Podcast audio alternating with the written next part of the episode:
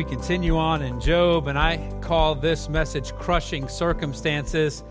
These are some of the toughest chapters and toughest portion of Job to read because you watch the world and life press in on him in a way that seems unbearable. And I wrote down here, have you ever felt the weight of the world pressing down on you?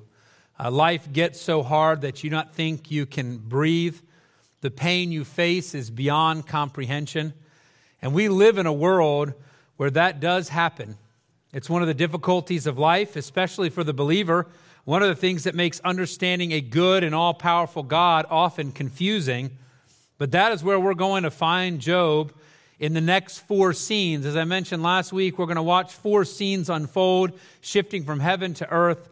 Scenes from the worst type of horror movie, and I'm not a fan of horror movies. If someone puts one on, I'm hiding like a child because I can't handle it.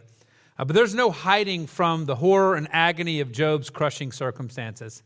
Everything becomes too real and too personal. As Christopher Ash notes, our horror in reading the story of Job is more than an empathetic horror. It is a personal horror. We cannot escape the pain this man faces.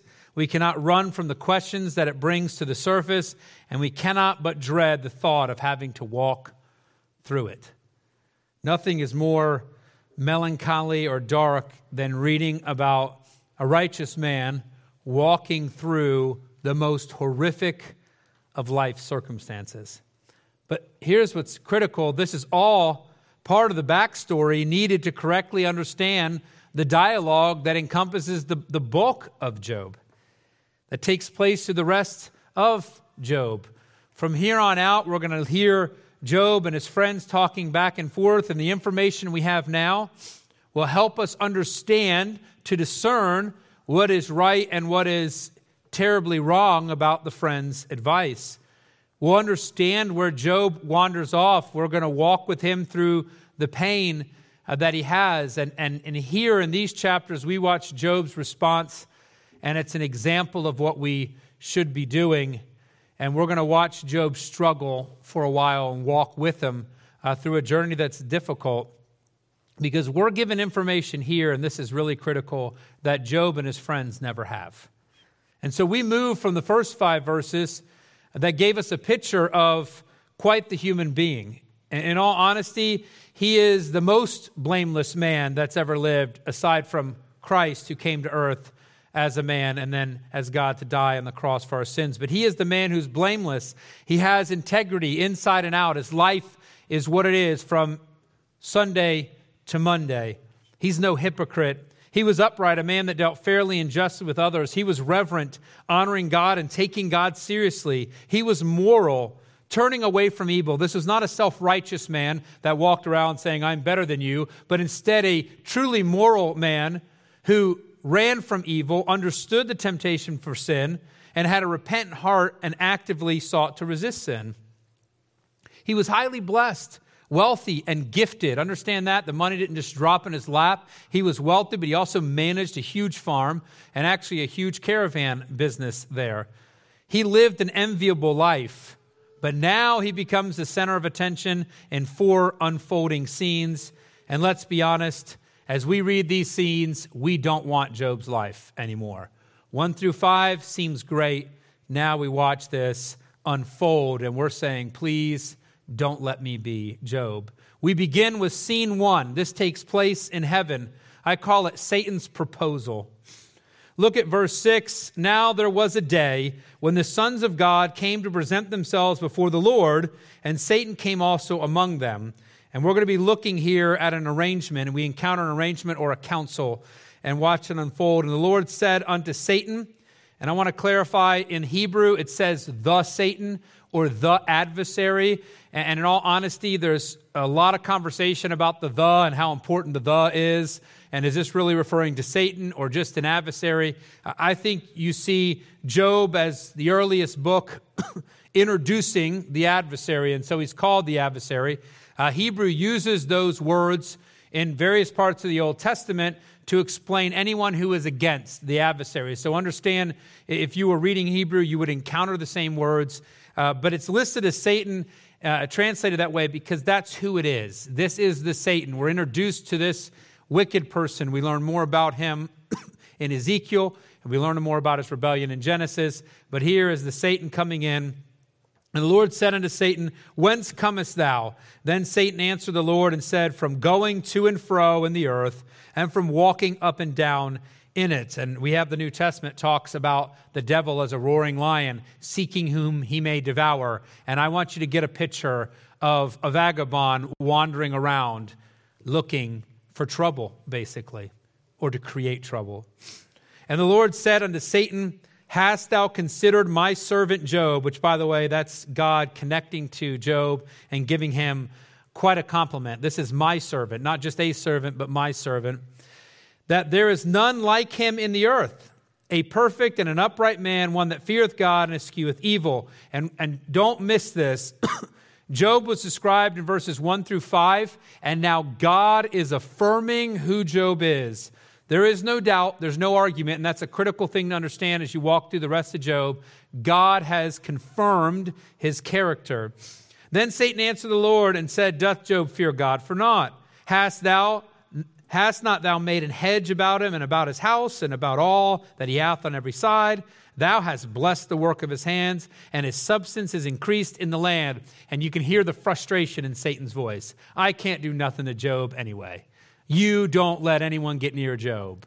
You've hedged him in. You've protected him. It also tells you that Satan has no power except what God allows. It's not a competing gods. There's only one God that's all-powerful, and Satan is not. But put forth thine hand now, and touch all that he hath, and he will curse thee to thy face. And the Lord said unto Satan, Behold, all that he hath is in thy power. Only upon himself put not forth thine hand. So Satan went forth from the presence of the Lord. Now, what do we see in scene one? And I call it Satan's proposal. And right away, the curtains are opened and we encounter an arrangement. And I mentioned in Sunday school, everything starts with an A, and that's just for my benefit. You can ignore it right now. But it's an arrangement that we see. And this is a look at how things work in the heavenlies, at least how they worked in this dispensation. We walk into a boardroom gathering. We find supernatural beings gathered in front of the divine one, the creator and ruler of all. I want to make a mention. God is not surprised by the presence of Satan. God's called this council. We're given a glimpse of a divine council. Psalm 82:1 says this, God standeth in the congregation of the mighty. He judgeth among the gods. And that's a little g, speaking of the supernatural beings. God is there. They're reporting to God. This shows us God being uniquely in charge. Everyone is coming to report or answer to him. And he is the only one that is God. That's critical to recognize. Yet, as Robert File notes, and this is critical, on the other hand, as you look at this divine council, it emphasizes the presence and activity of other powers in the universe. To put this another way, God is supreme. God is in control of what happens. But nevertheless, there are other powers in the universe who influence events. This is a dramatic way of showing that God's creation, God's providence, is not something mechanical, but something that involves a series of relationships, which makes sense, right? Because we talk about relationships, having a relationship with God. And so sometimes you'll make a mistake if you look at this and try to undermine God's power and goodness, but you also make a mistake if you make it real mechanical and robotic. We see relationships here, and it's something that involves interaction between God and his creatures. And that's a picture of the divine council. We see his power, we see his right, we see his rule, we see his permission here, but you also see other influences. And oftentimes, I know for me, I'm less likely to think about other influences, but it's important to recognize spiritual warfare and what's going on. And this battle is not against flesh and blood, and recognize that in the world around us. And so we're not surprised that in this divine council, we encounter an adversary, the Satan. And I mentioned he's a vagabond roaming earth looking for whom he may devour. I want to make a couple notes because theologically many people are off here, and it's many people in the church. I want you to note that he is roaming because he's not able to be everywhere at once. God is everywhere, omnipresent, but that is uniquely what God can do. It's important to not become what's called dualistic. And dualistic is when you see God and you say, there's the good God. And then you see Satan and he's the bad God. It's what every cartoon was in the 50s, 60s, and 70s, right? The angel on one shoulder and the other angel on the other shoulder. And you're trying to go between two and the weight of each is equal. And the reality is this, we're looking at Satan, who is a created being. Yes, he is supernatural. We need to understand that. We need to see that. This divine council was not human kings. This was supernatural beings, but they are all created supernatural beings. Satan's power is not equal to God's power. Satan can do nothing or say anything above what God wants. Satan steals none of God's sovereignty and power. He is a created being. He's a rebellious created being, a supernatural one, but nonetheless created. And in this council, he is the adversary, there to oppose God. God asks where he's been. God already knows where Satan's been. So he's asking a question. It's for our benefit to understand. And then he pushes Satan to acknowledge Job. Mind you, Satan doesn't bring up Job because Job confronts Satan's rebellion. Satan wanted God's glory. Job gives God his glory. And so Satan is ignoring Job. God is pointing it out. Satan being the rebellious one, the angel who sought for God's glory and was cast out of heaven in shame, now questions the reality of Job's worship. And what we need to see is this. He's really not questioning Job. He's questioning God. He's undermining the integrity of God, and what is at stake in this conversation is the glory of God. Satan has a desire, though, to attack Job. Why is that? Satan hates the children of God and desires their demise. He revels in their pain. What does Satan want? He says, look, take the hedge away, and I promise you that Job will curse God. He wants Job to curse God, knowing that would hurt the Creator and ultimately would destroy Job. And so the testing of Job and his integrity through it is what God stakes his glory and integrity upon. And I want you to see something, because oftentimes it's all mixed up, and we're going to talk about this.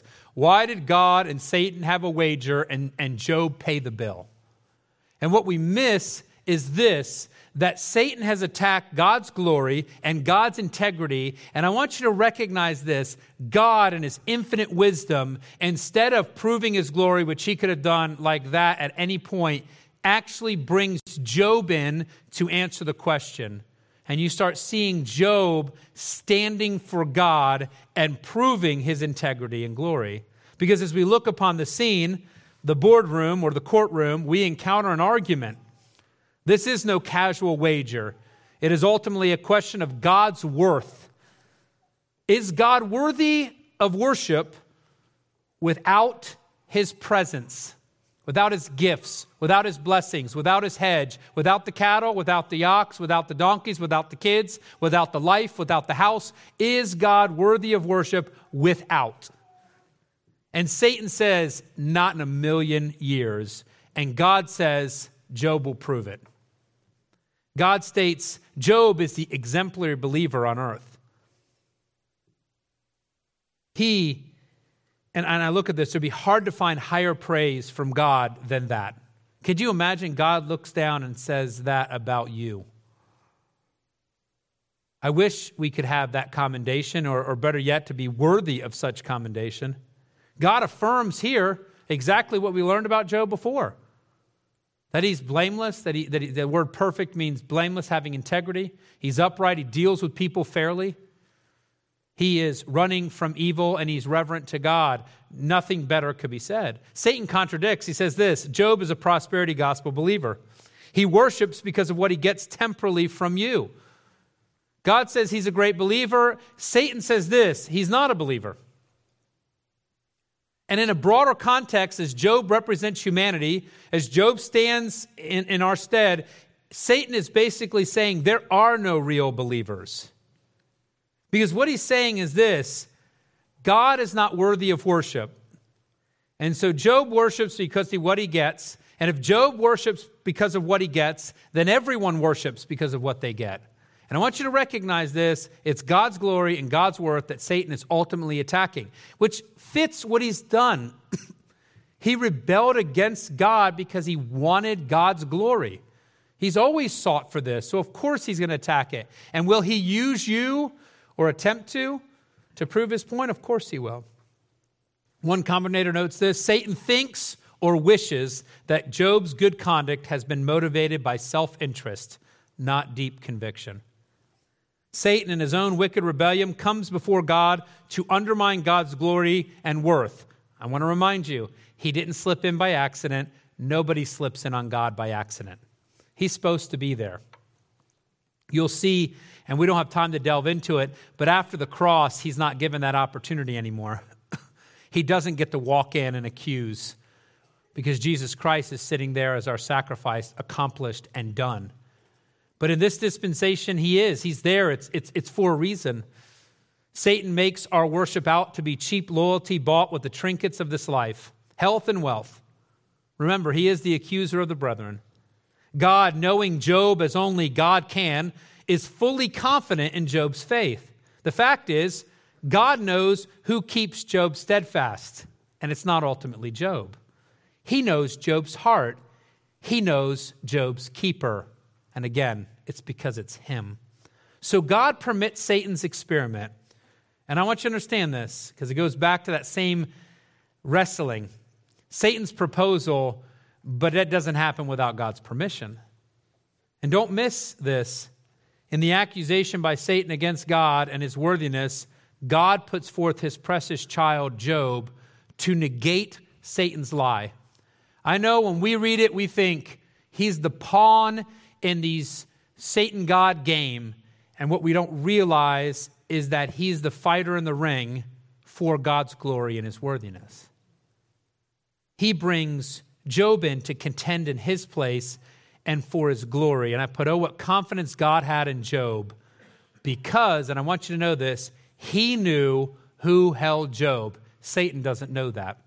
Satan doesn't realize this. This is the rebellion of his heart. He can't see what God has done in Job's life. What makes me wonder is this, though: are our lives available to be used for God's glory? Because ultimately, Job's life and what he walks through is for God's glory, the defense of God's glory. We look at the offense of sharing his glory, and here is Job defending God's glory to the accuser, the ultimate adversary, the one who's in the garden tempting Eve to sin. And what does he use? He uses the chance to be like God on her, and he's going to come to Job and strip out everything that God could have given, saying, he'll never worship you for who you are. And we're going to find that Job is going to defend God's glory here in the best way. But are you available to be used for God's glory? Or would our response to life prove God's worth and glory? Would our faith and worship negate the lie of Satan, or would it prove it? Because that's the question we're going to be forced to ask. I know when I read Job, and I'll be honest with you, I don't enjoy it in the sense that it's got this light, fluffy cloud, blue skies, 70 degrees, go plant some flowers flavor to it. There's a darkness and a heaviness, and you watch your kids walk by and you read about that, and it's hard not to feel down, dark, melancholy. But sometimes that's the danger of attaching. Instead of seeing that God, Job is stepping in to fight for God's glory, that his life was used for the supreme purpose. Satan leaves the council and appears to wait until the next gathering of Job's kids to unfold his destruction. This carries us to scene number 2. Now we're on earth. I call it Satan's execution, verses 13 through 22. And right away we encounter an attack against Job. Look at 13 through 19. And there was a day when his sons and his daughters were eating and drinking wine in their eldest brother's house. We know they do this. We read about that in the first five verses. And there came a messenger unto Job and said, the oxen were plowing and the donkeys feeding beside them. And the Sabians fell upon them and took them away. Yea, they have slain the servants with the edge of the sword, and I only am escaped alone to tell thee. Note this, while he was yet speaking, that's important. This is the waves that crashed. While he was yet speaking, there came also another and said, the fire of God has fallen from heaven and hath burned up the sheep and the servants and consumed them. And I only am escaped alone to tell thee. While he was yet speaking, there came also another and said, the Chaldeans made up three bands and fell upon the camels and have carried them away, yea, and slain the servants with the edge of the sword. And I only am escaped alone to tell thee. While he was yet speaking, there came also another and said, thy sons and thy daughters were eating and drinking wine in their eldest brother's house. And behold, there came a great wind from the wilderness and smote the four corners of the house, and it fell upon the young men, and they are dead, and I only am escaped alone to tell thee. The calamity's compounding in like rolling waves. I don't know if you've ever been in the ocean and been knocked down by a wave, and rarely does the ocean stop to let you stand up. Right? It keeps pounding you. That's why people get drowned in the ocean, knocked down and knocked down again and pulled under. That is what Job is going through. He doesn't have a chance to catch his breath. Let me walk through it. Job hears of a vicious human attack, and the ox and donkeys and employees are gone. Before he catches his breath or processes it, while he was yet speaking, he hears of a violent natural calamity, sheep and goats and employees gone. And maybe he begins to roll some things over in his head. Remember, he's an extremely intelligent man, gifted in business and farming, but before he could even think of anything, while he was yet speaking, he hears of another vicious human attack, and the camels and employees all gone. And we work through ranges of different people groups. The Chaldeans are the Babylonians, ultimately. Here are them and their pilgrimage days, going out and attacking and taking. And so 3,000, some all gone. It's done. Followed by the worst news ever, a violent natural calamity has taken all of his children. Everything Job has and holds dear except his wife, gone in a series of messages that come so quickly after each other, there's no time to think or process in between them. But when all of that is done, the waves, I say, stop crashing, but Job is definitely still spitting up salt water. We encounter an answer from Job. Look at 20 through 22. Then Job arose and rent his mantle and shaved his head and fell down upon the ground. And if you highlight in your Bible, this is the one, and worshiped and said, naked came I out of my mother's womb, and naked shall I return thither. The Lord gave, and the Lord hath taken away. Blessed be the name of the Lord. And all this Job sinned not, nor charged God foolishly. Job does get up and engage in immediate grief. The ripping of the mantle, the shaving of the head, actually in Leviticus, the Israelites are forbidden from shaving their head in grief. And so this is also another indication that he's not an Israelite. He shaves his head in grief and he fell down upon the ground. All of that is normal. This is what anyone living in Uz would do. But then the last is not. He worshiped. Job's response to these crashing waves, to the most horrific experience that any human being can walk through, is to worship. He recognizes who he is and who God is, and then proves God's point to Satan right there. You take everything away and he'll curse you. They take everything away and he worships. And don't miss that in Scripture. It's set up on purpose like that. It's to tell you that he did the exact opposite of what Satan predicted, and he did the exact thing that God would do. It's not that he didn't curse. It's that he actually worshiped. He did the opposite of cursing God.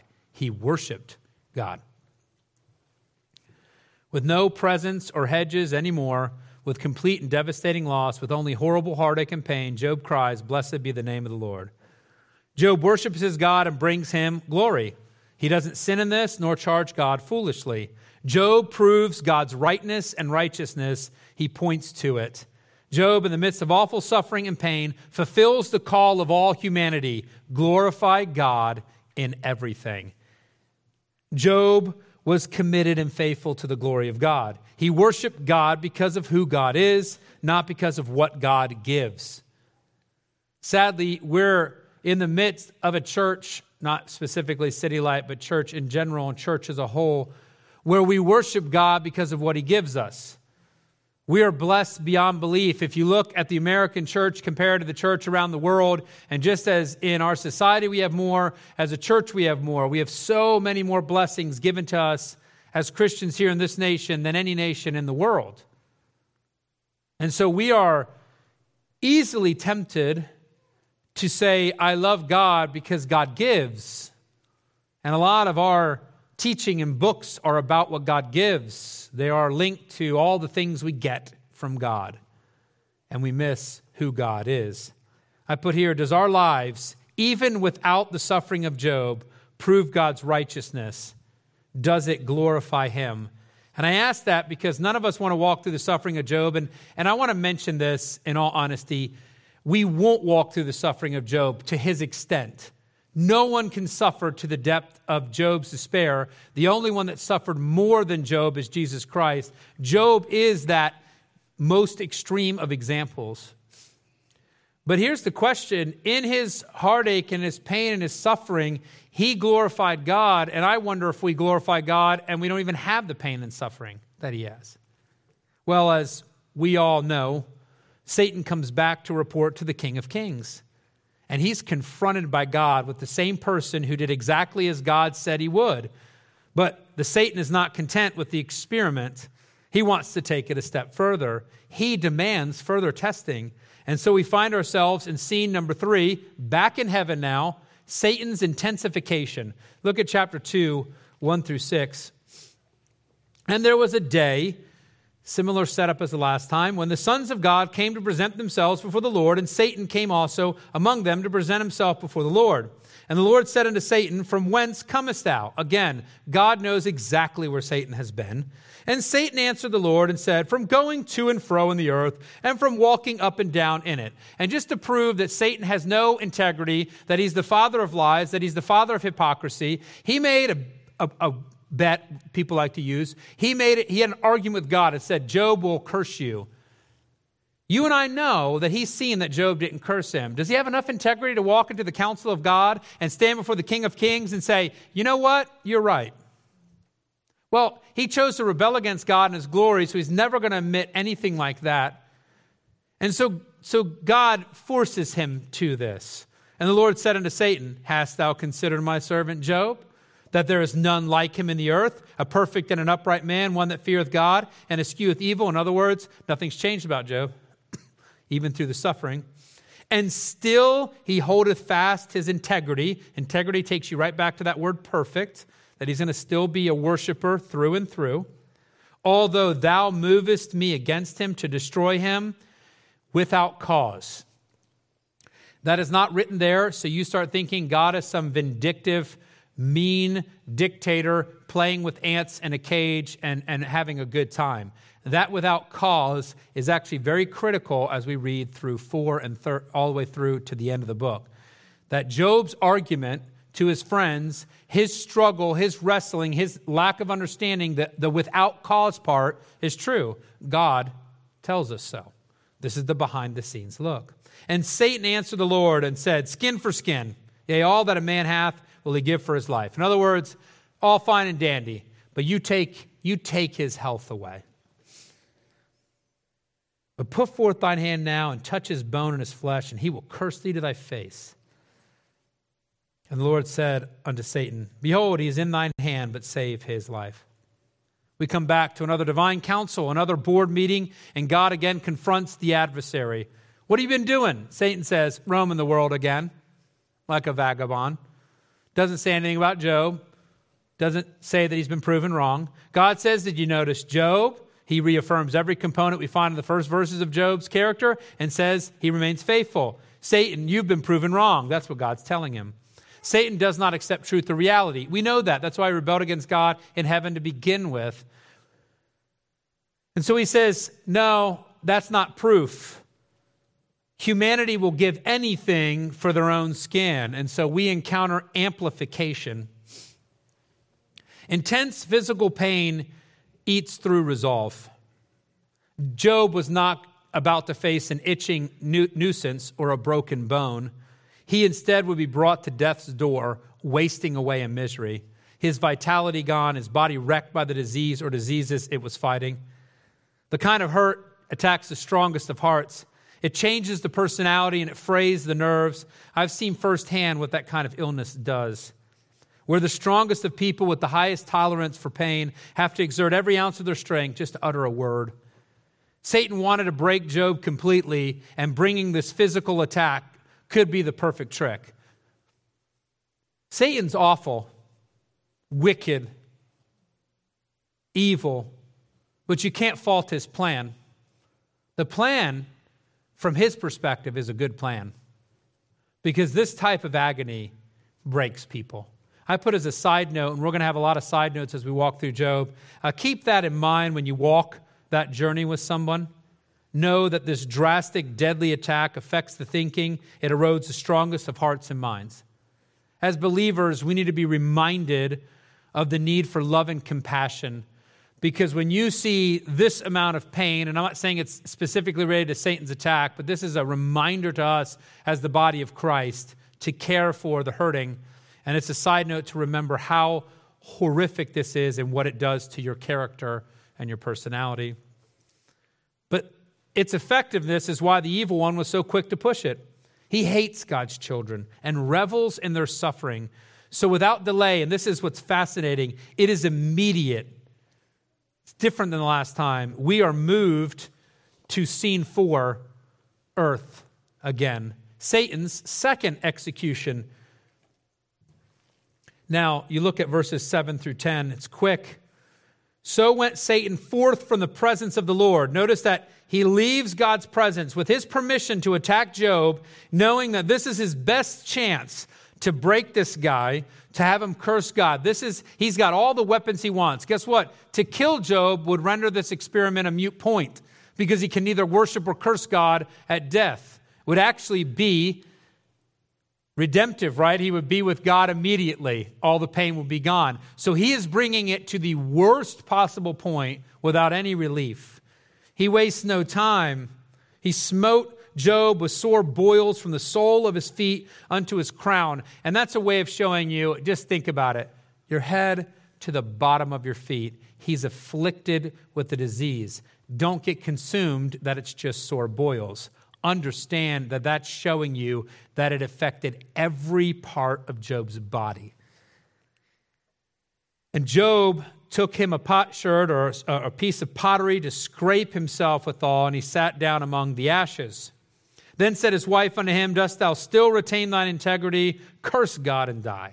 But he said unto her, Thou speakest as one of the foolish women speaketh. He doesn't accuse her of being a fool. He just says she's sounding like one at this moment. What? Shall we, and I don't want you to miss this, he doesn't exclude her from the suffering. This is his wife. She's lost all her wealth. She's lost all her children. And he says, shall we receive good at the hand of the God, and shall we not receive evil or this harm and not trust him? In all this did not Job sin with his lips. This disease I've mentioned earlier before, I was not just a skin affliction. And what we encounter here is absolute agony. Satan, wasting zero time, leaves the council and just savoring every aspect of this, dives in to give Job agony. And this disease was not just a skin. This is not eczema. This is a disease that has Job wasting away, likely on the rubbish heap, because a disease of this magnitude would have made it illegal for him to stay at home or in town. Job is not pitching himself a pity party and saying, I'm going to sit at the dump because my life is terrible. Job has to go to the dump because he's not allowed in the city. He's not allowed around people because they don't want to catch what he has. And so he's pushed out. This is not a choice to camp out. This is forced upon him to leave. He would have been driven out to not infect others. Think of leprosy in the New Testament and the colonies that they had because they were afraid and they have to cry, leper, leper. This is Job having to cry out and say, I'm infected beyond belief.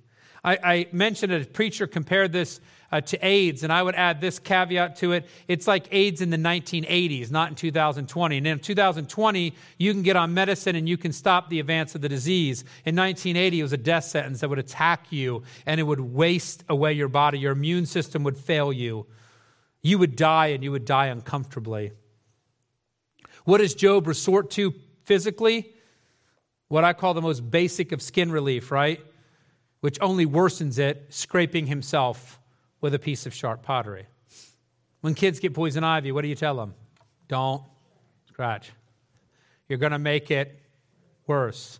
And every guy's like, I scratch and pour bleach on it, right? And that's why your skin's all scarred up. But that's neither here nor there. This is the worst thing you could do, but he's resorted to the only fragment of relief that maybe he could have. But not for long, because his wife comes out and we encounter advice. But it is bad advice. Unwittingly, and understand this, in the end of Job's story, it's not like he gets a new wife and new kids. He has the same wife and they have children together again. This is unwittingly. She becomes an accomplice to Satan and berates her husband to let go and die.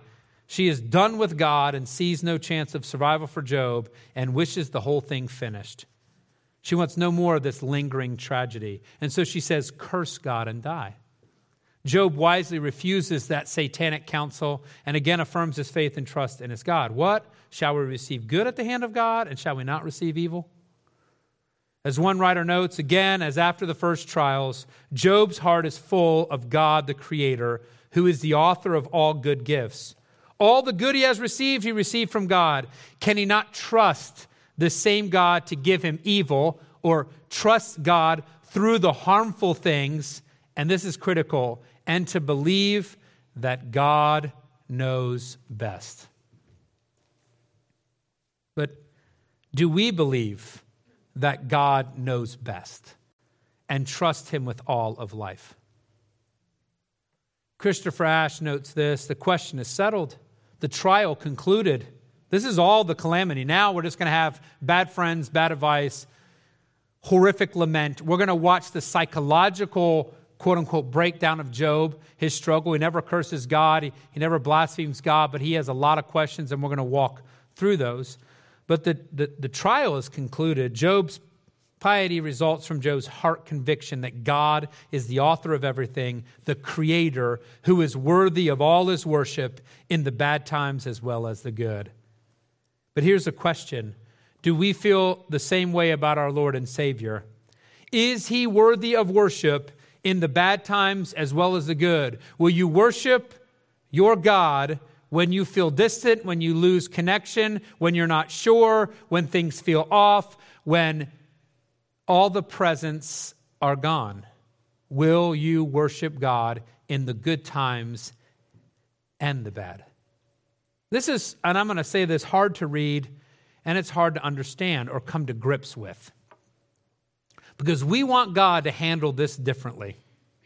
And we think there's a better way. This wasn't necessary. Why?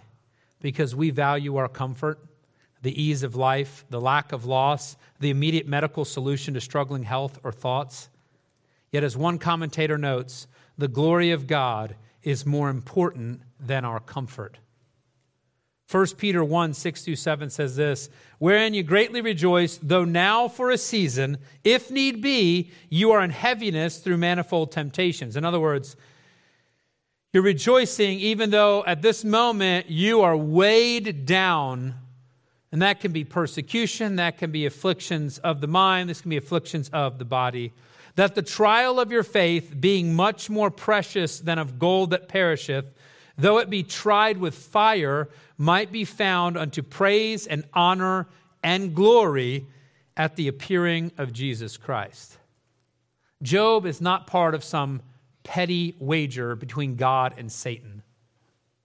Job instead is stepping in as God has ordained it to prove God's worthiness and glory. He is answering the attack of Satan. So I want to reframe it all in a concluding question. Will we bring glory to God, as Job has just done?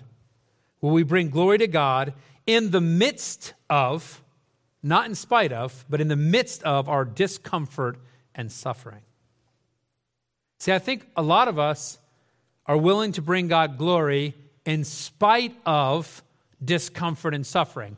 I will still bring God glory even though I walk through this. And Job says, I bring God glory while I walk through this. You see, that's the big question. Will we bring glory to God in the midst of our discomfort and suffering? And yes, I know this. It is a difficult question and thought. I say it, I wrote it down, and I still don't like reading it. I don't like the thought of it. It's hard to think about. But then again, it forces me to think beyond myself, and it forces me to think about my Savior, and to think about my Lord, and to think about my purpose, because my purpose is to bring him glory. And Job, in what I still struggle with why at times, why it was necessary, but Job in the most horrific of circumstances brought glory to his Savior in the most magnified way. Because we know Satan walked into the divine council and says, nobody worships you because of who you are. And God says, Job does. And then Job proved it because he lost everything, everything. That's all that's left for Job. And I want you to realize this. His wife is no longer on his side. She's basically saying, I don't want you to cling to life anymore. I want you gone. Not that she hates him. It's just that she's broken here. Don't make her into a villain. This is a woman who has just reached the breaking point where most of us would have been long past that. Everything is stripped away, and yet Job says, no, I will bring glory to my Savior. Let's pray. Father, thank you for the opportunity we have to walk through Job. It's a tough book to walk through as we journey through this together as a church. I hope that it will shape us. Not in a fatalistic way. I hope that it's such a struggle as we walk through Job, hear his story, we start thinking, oh no, that's going to happen to me, that's unfolding. I hope it's not a fatalistic way, but I hope it's a realistic look at Job. That we understand your glory is above our comfort, that the opportunity to bring and elevate your name is the most important, that we've been left here as ambassadors. And help us be strong as we walk through this life, as we walk through persecution and maybe loss of health and wealth and loss of life as we want it to be, that we will bring glory in the midst of that. That as the world looks on, we've answered the biggest question. We worship God because he's God. We love our Savior because he's our Savior. And we recognize your bigger purpose and the blessing of being a part of your purpose and a part of your kingdom. Help us to understand that. Help us to look with compassion as we walk through Job in these next weeks, to understand what it feels like to face this agony. We're going to walk through a lament from Job that's darker than any portion of Scripture that's ever been written. But it shares a real heart. It helps us understand how we can both walk through suffering and help others walk through it, all for your glory and to elevate your name. In your precious and holy name, amen.